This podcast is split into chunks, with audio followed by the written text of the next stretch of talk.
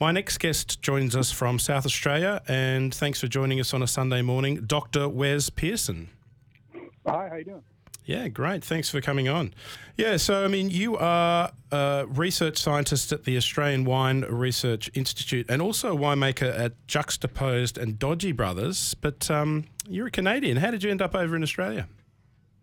Um, well, um, there actually is a wine industry or production industry in Canada, but um, you wouldn't hear too much about it over here. And so that was kind of one of the things that, as I was as my wine career was starting to ramp up, um, wasn't uh, there wasn't the drive to stay in Canada. I wanted to go, uh, um, you know, explore different regions, different places, and you know, I had a young family at the time, and uh, you know, Australia just ticked all the boxes, right? It was more than just a great region, just a you know a great country to live in, a you know stable economy, great education, all of those things. Great climate, of course. Yeah. Coming from Canada, the whole beach culture thing was reasonably attractive. So um, that was that was partly why. I mean, one of the great things in wine is that you need a good climate to grow grapes. So most of the places around the world where they where they make wine are not they're not too bad. But, um, yeah. Australia just ticked all those boxes. Yeah. Oh, of course, like one of the most famous regions is the Okanagan, and there's I know there's stuff on the other side. Are you from one side or the other of Canada, or somewhere in the middle? Well, actually, I'm from exactly in the middle. Right. Uh, I grew up in, in Winnipeg, which is the the geographical center of Canada, basically, and it's truly one of the coldest cities on the planet.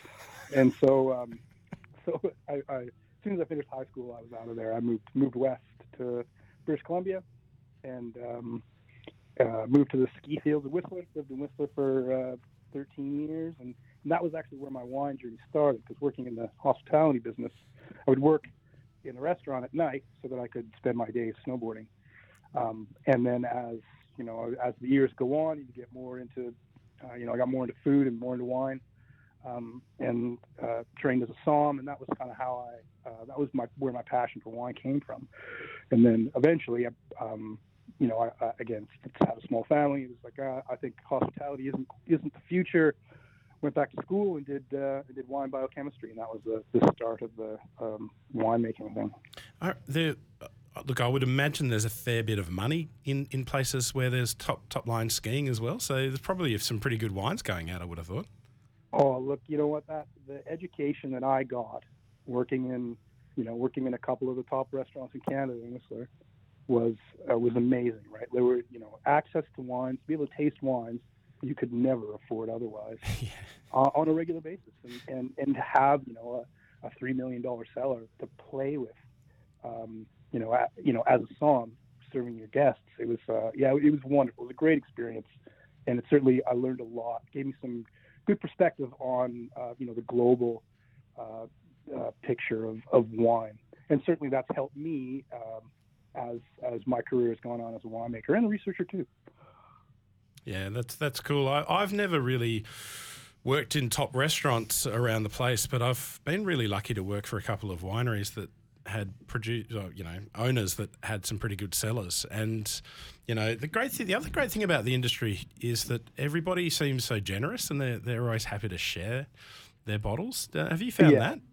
Yeah, absolutely. I mean, I, one, not only in hospitality, but I remember when I was I was working in Bordeaux after I finished uh, I finished university, and I was in um, uh, I was working at Léoville Las Cases, which is a second growth in Saint Julien. Yeah. And uh, and the owner, uh, uh, Jean Hubert Delon, he was uh, he, he's truly one of the richest men in Bordeaux. Right. And had this, as you would imagine, an absolutely jaw-dropping cellar.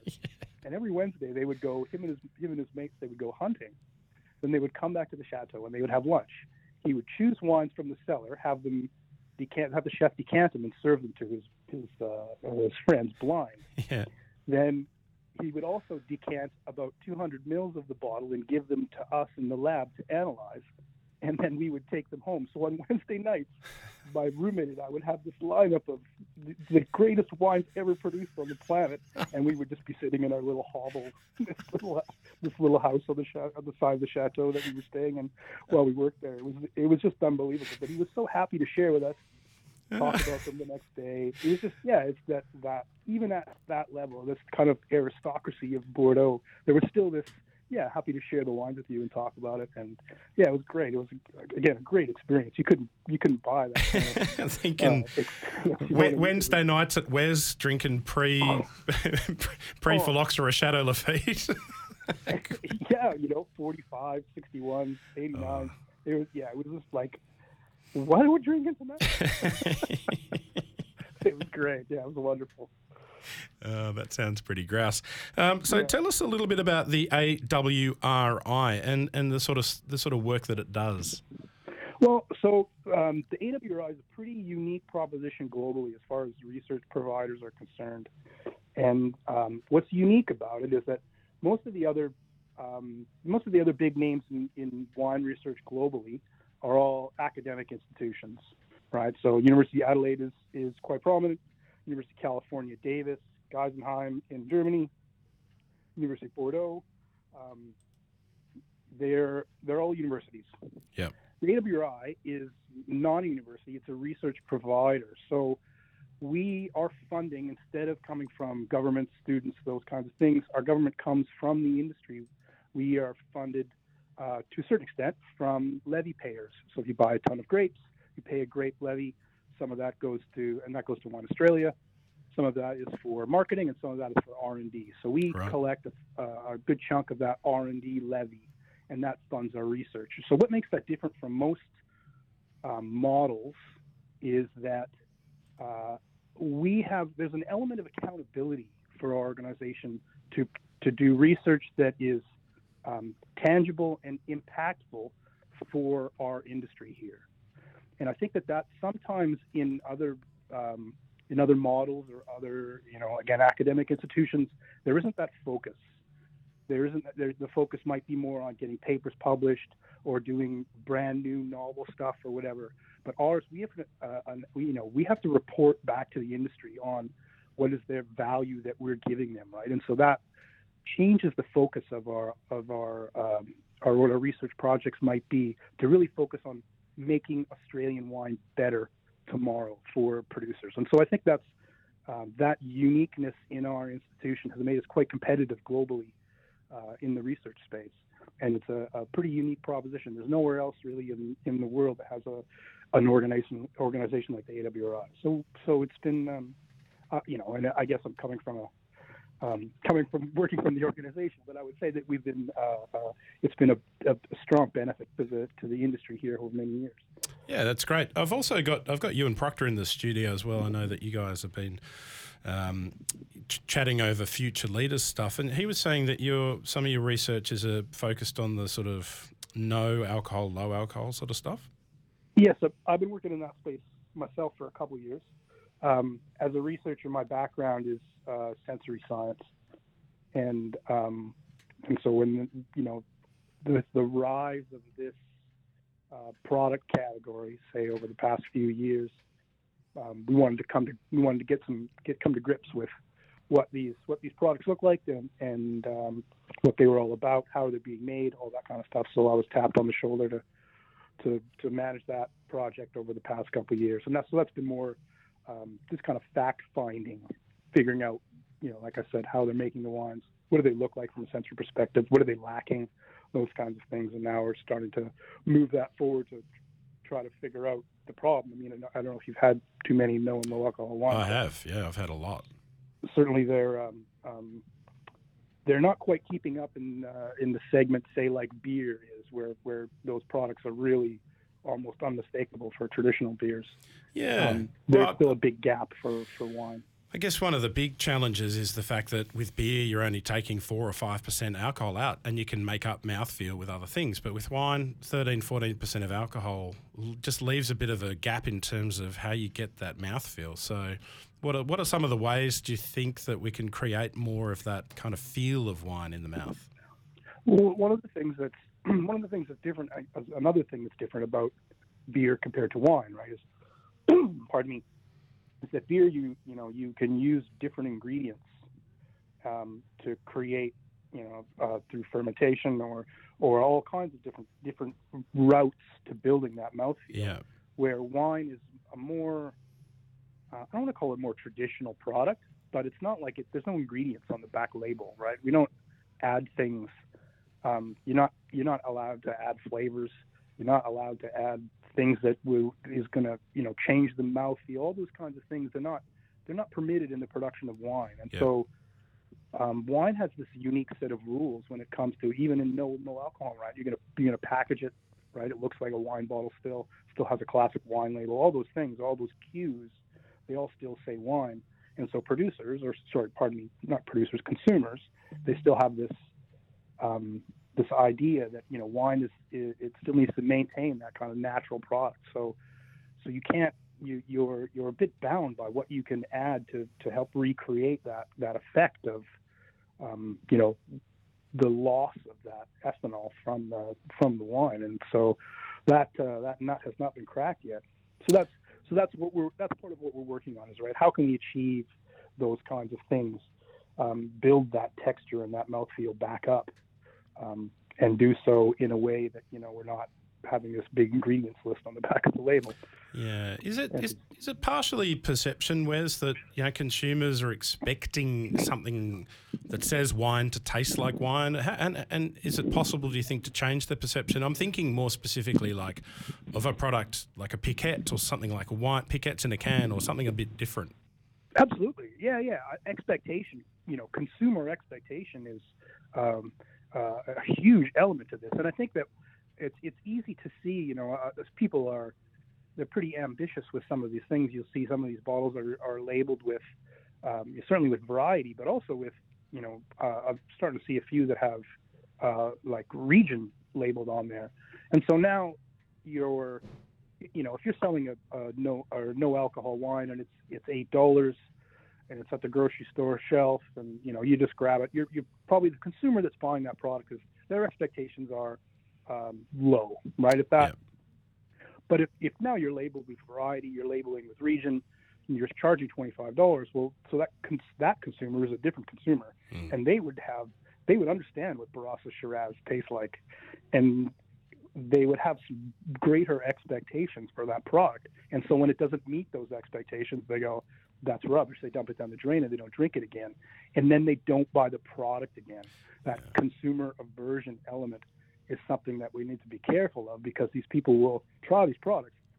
They won't like them. And then they don't come back to the category right? And then they go drink non-alcoholic beer or something or or whatever. We're losing those um, those consumers from uh, from the wine category.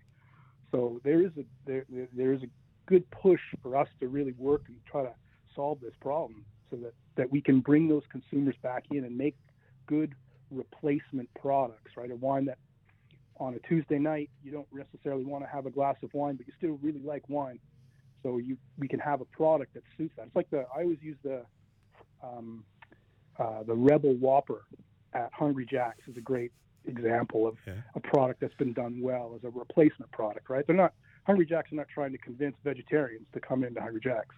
Yeah. They're trying to convince meat eaters to have a healthy option that still tastes good and replicates that meat, uh, you know, that, that that burger experience.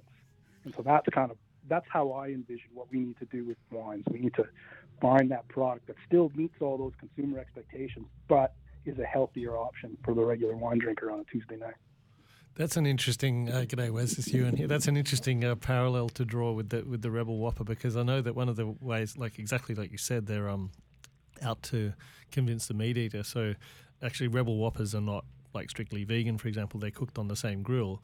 Do you think that's also something where with the, with the wines, it's like you have to use the same barrel, something like that? that is a good question. I mean, all of those cues, all of those things that we look at in traditional wine, um, you know, there there would be there would be a long list of them. So figuring out what are the most important ones, right? And some of that, um, you can see that in some of the no alcohol wines that are out there already, right? Some of those, um, you know, you look at uh, Chardonnay, for example, and they'll definitely have those oak cues that are in them from a you know from an aromatic perspective those kinds of things. Figuring out which which are the ones that are important, which work the best. I think there is going to be some, there would be some um, leeway, right? It doesn't have to be a perfect representation, but because the consumer is gaining some health, some benefits, some health benefits, they're willing to give a little bit on the on the taste or the on the sensory side of things, right? but there's a sweet spot somewhere where the health gain is not outweighed by the quality of the product, and therefore they won't they won't buy it. But we need to get to that tipping point where it actually is, um, you know, good enough. There's a there's a point where they'll become good enough or close enough to that traditional uh, traditional wine, and that's when that that'll be that tipping point where they really can take off.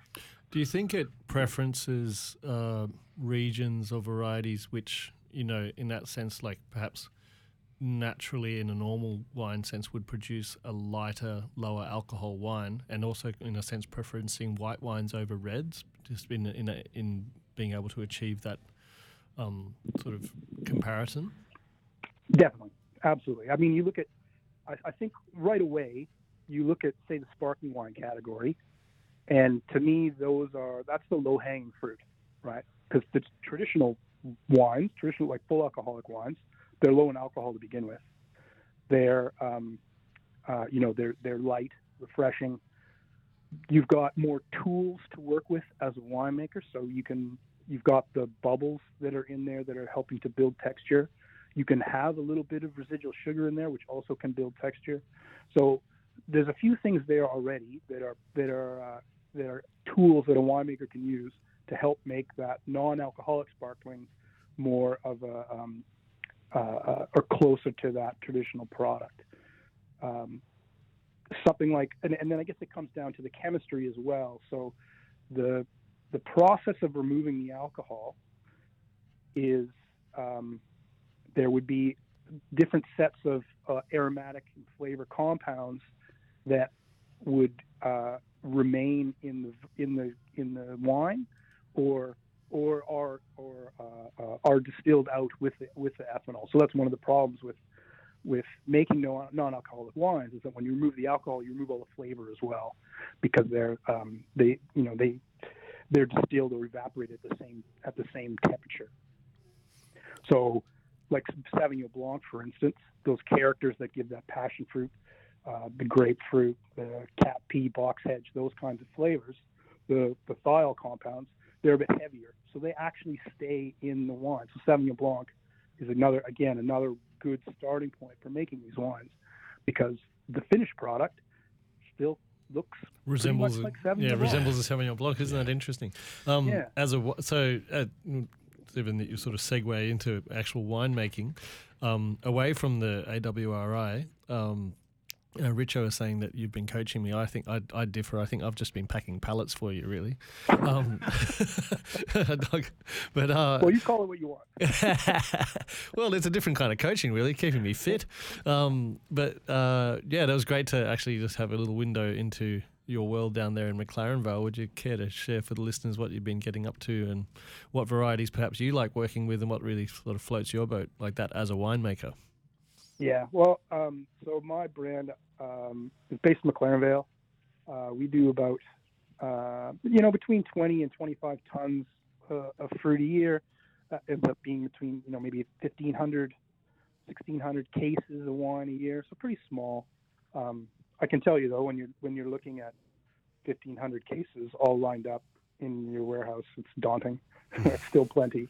That, that, Um, that's why you get young future leaders to come and help you move it around, Yeah. isn't it? Yeah. That's right. That's right. Uh, but, uh, I see you that, what's going on here.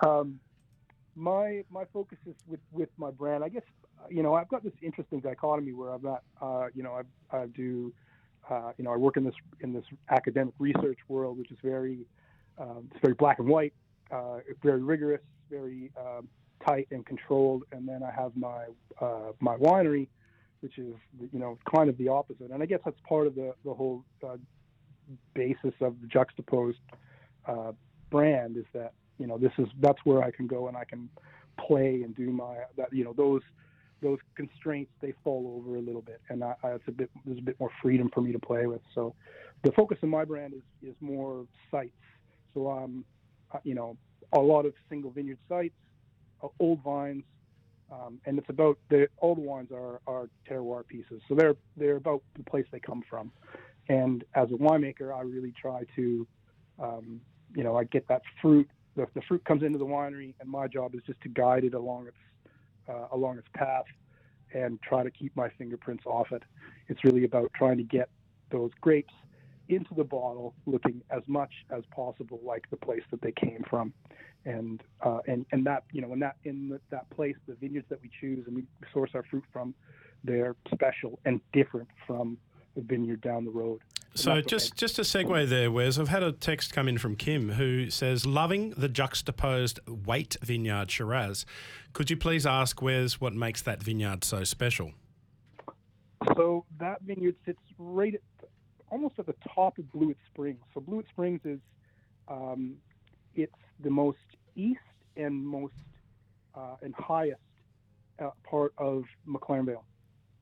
And um, I don't know how many hundreds of thousands of years ago, the ocean used to wash up there. And so the soils in Blewitt Springs have all this real sand element to them, right? It's where the ancient beaches used to wash up. So some of these vineyards, and especially the vineyards that were planted you know, 100 years ago, 70 years ago, you know, pre irrigation, this sandy element in the soil really allows the vines to push down deep to the water table. So now, you know, 100 years on for some of these vineyards, these vines are really well, um, uh, they, they they can survive the, uh, you know, the warm climate that we have here. Sometimes the real dry summers because they have access to water because the root system is so deep and so well established. Conversely, you know, if you're planted in, um, you know, planted in the valley floor, you've got much denser soils, you've got irrigation. Your vines never push that far deep down yeah. because, of course, the water's near the top of the soil, right, where the irrigation is. So all these old vineyards that have, you know, never been irrigated, um, they really, they really do very well in Blewitt Springs because of that sandy element to the soil. And so that Waite that Waite vineyard in particular, which is right at the top of, uh, of Blewitt Springs, um, it was planted in 43, I believe. Yeah. And um, it's just one of those kind of iconic Blewitt Springs vineyards. There's a there's a pretty there's a pretty good list of producers who have sourced fruit from there over the years. Um, and we're fortunate that one of my business partners is a uh, he's a consulting viticulturist and kind of like a grower liaison here in McLaren Vale. And he was his, I think it was his uh, was 48th vintage in McLaren Vale this year. Jeez. So as a viticulturist, he's you know there isn't a single vineyard he hasn't walked up and down the Yeah. rows on, and so he has these relationships with these growers, and so this is one of the you know one of the growers that he's known for many years, and they give us a small allocation of fruit every year, even though there's lots of you know lots of big, big producers who are uh, lined up to get fruit from there. Um, and so and so for me, I'm you know, I kind of feel like as a winemaker, I'm um, it's almost an honor to get fruit like that, right? So I don't want to stuff it up. I really focus on just getting that that vineyard to to smell and to taste exactly like it came from that place. And it's a really unique vineyard. It's got this real kind of savory, uh, beef stocky character that you don't see in McLaren Vale too much. It's yeah, it's a wonderful place to get fruit from. It We're um, really lucky to be able to source grapes from there. bush vine or trellis there? Uh, there's a mix of both. The Grenache there is uh, is bush vine, but the Shiraz that you're that Kim was talking about, that's trellis. Yeah. Yum! I need to get my hands on some of these wines. Uh, yeah, uh, it's a it's a real pleasure to have you on. We just run out of time, unfortunately, Wes. But, um, you've been such a great guest, and uh, thanks for spending some time with us on a Sunday morning on the Wine Show Australia. It's been my pleasure for sure. Thank you.